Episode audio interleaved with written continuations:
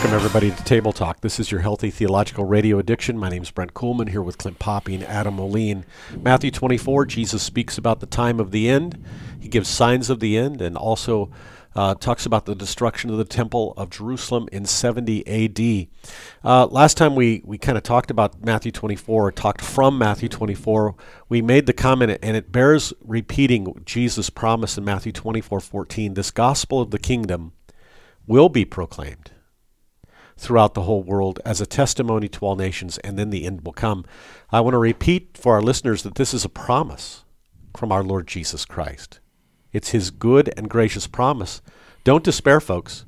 You know, because when you see all these signs wars, rumors of wars, nation rising up against nation, kingdom against kingdom, famines, earthquakes, they're the beginnings of the birth pains. They'll deliver you to tribulation, put you to death. You'll be hated by all nations for my name's sake uh, betrayal for one another, hate one another, false prophets, lawlessness, love of, of many will grow cold. It's in that context that Jesus makes this promise. Don't despair. The gospel will be preached. I love this because the, what's the temptation for the Christian church? To despair. Well, we, we, we can't trust the Lord to get the gospel preached. Well, Jesus is telling us it'll get done, and then the end will come. Who's in charge? The, point is, who's in charge? The one who has been given all authority in heaven and on earth, as Jesus himself says in Matthew 28. And he gives the church that commission uh, and, the, and the apostles to go make disciples of all nations. Not only, not only is it the temptation to despair, but in our despair, God gives us his word of promise. We hear that word of promise, and then in our despair, again, following that word of promise, we think God needs some help. We want to manipulate things. We want to take matters into our own hands. We don't trust the Word of God. We don't trust the promises of God. Uh, many churches had Genesis 15 as a reading recently where, where God gives the promise to Abram in the midst of his despair. He's despairing because he doesn't have a boy baby. He's despairing because Eliezer is going to inherit all of his stuff. And God comes to him and says, No, this man's not going to be your heir. Look at the stars in the sky. He gives him that promise again. And what does Abram go out and do? He goes out and gets Hagar because he's going to help things along. Um, I think this is our temptation and uh, to tie into to our last segment with regard to things going on in the world, we are so um, we we lack a trust that God will do what He promises to do, that God's word will do what it promises it will do, that we have to take matters into our own hands, and so we fall into the trap. Right now, what's big in America, we fall into the trap of trusting in our political party, our political leaders, our political system, and that we're going to use that to bring about some sort of a nirvana or uh, heaven on earth kind of a situation. We see the problems, but rather than trusting that God will address these problems, like Abram, we want to take matters into our own hands. Is that a is that a fair assessment, Pastor? Yeah, that, that happens all the time. And so if you read Matthew 28, apart from what Jesus says here in Matthew 24, verse 14, that's where you're going to fall. And what do I mean? You know, Adam, think think about let's let's assume Adam's one of the eleven there in Matthew uh, 28, where Jesus gives this mandate: make disciples of all nations. And there's only eleven of you, and Adam's one of them. I can just imagine what's going through his mind because I've heard him talk enough to know what's gonna what he's gonna say. What do you think you're gonna say, Adam? All the nations? Exactly. Really? Are you kidding Even me? even Iowa? Adam would say, "Can I go to the Congo?" That's what Adam would say. yeah, exactly. That's exactly what he. Would No, not, but but to be quite serious, if Adam were one of the eleven, and you hear Jesus say, "Make disciples of all nations," and there's only eleven of you there, and if you've if you've looked at the track record of the eleven, remember it's eleven minus one. One of them betrayed the Lord, then took his own life. So Adam's probably saying, "What? I can't do that. I can't get that done. I don't have the resources to do that."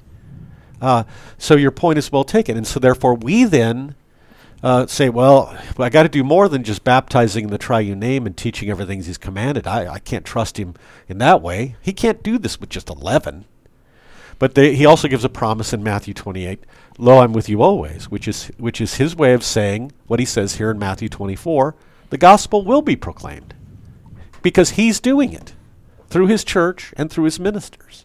And we just simply have to trust that despite the results that we see. You know, some plant, you know, some water, you know, but God gives the what does Paul say? God gives the harvest. Yeah, that's First Corinthians, correct? Yeah, when we're having.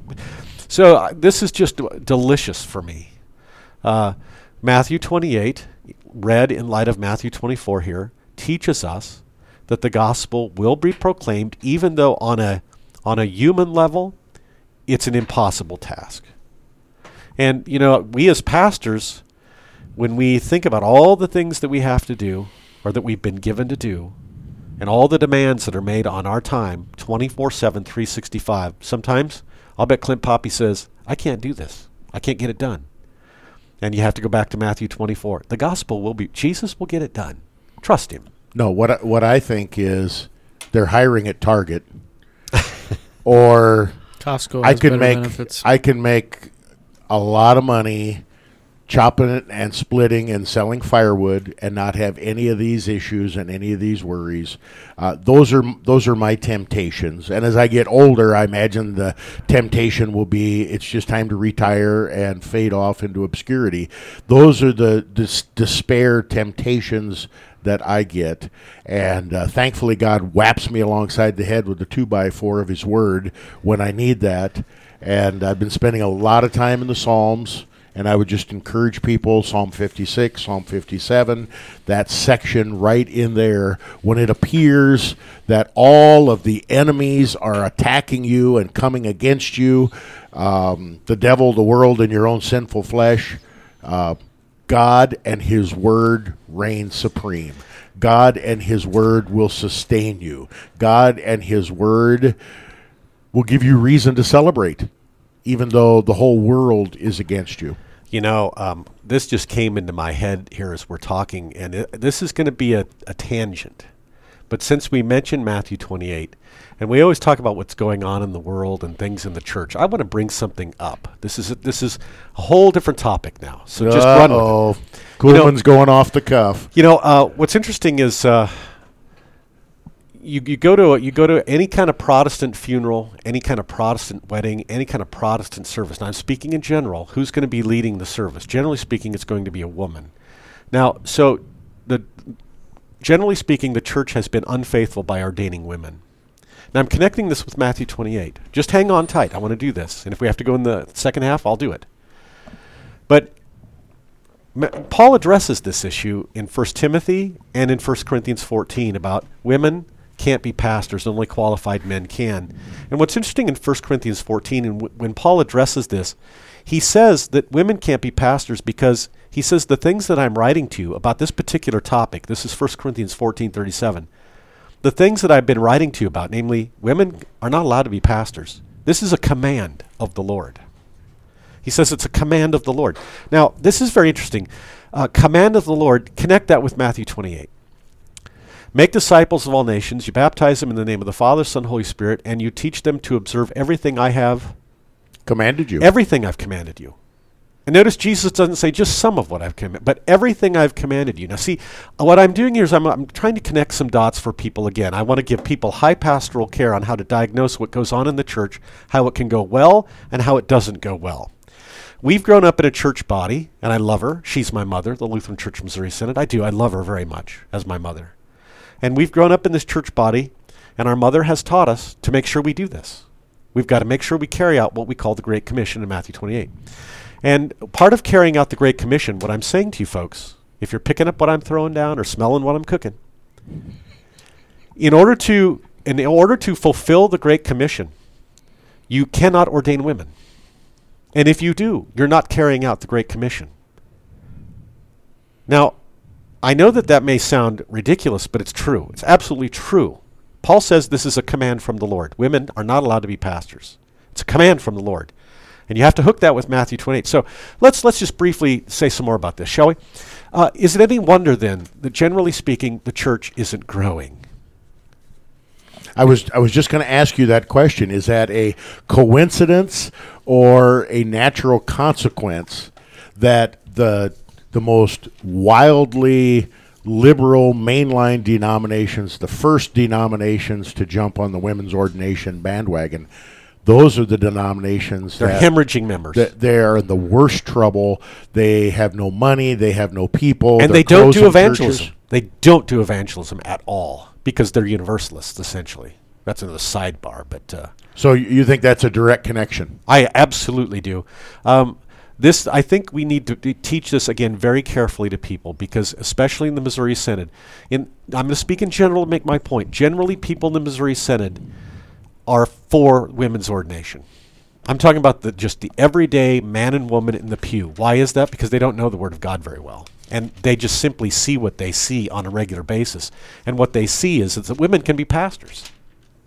Okay, and I'm what I'm trying to say to them. Look, if you want to fulfill the Great Commission faithfully, then you can't ordain women. And so, uh, if, when the Missouri Synod every every three years, there's there's a few congregations, and the number gets larger and larger every triennium, where either congregations or circuits send in resolutions to the Synodical Convention to ordain women.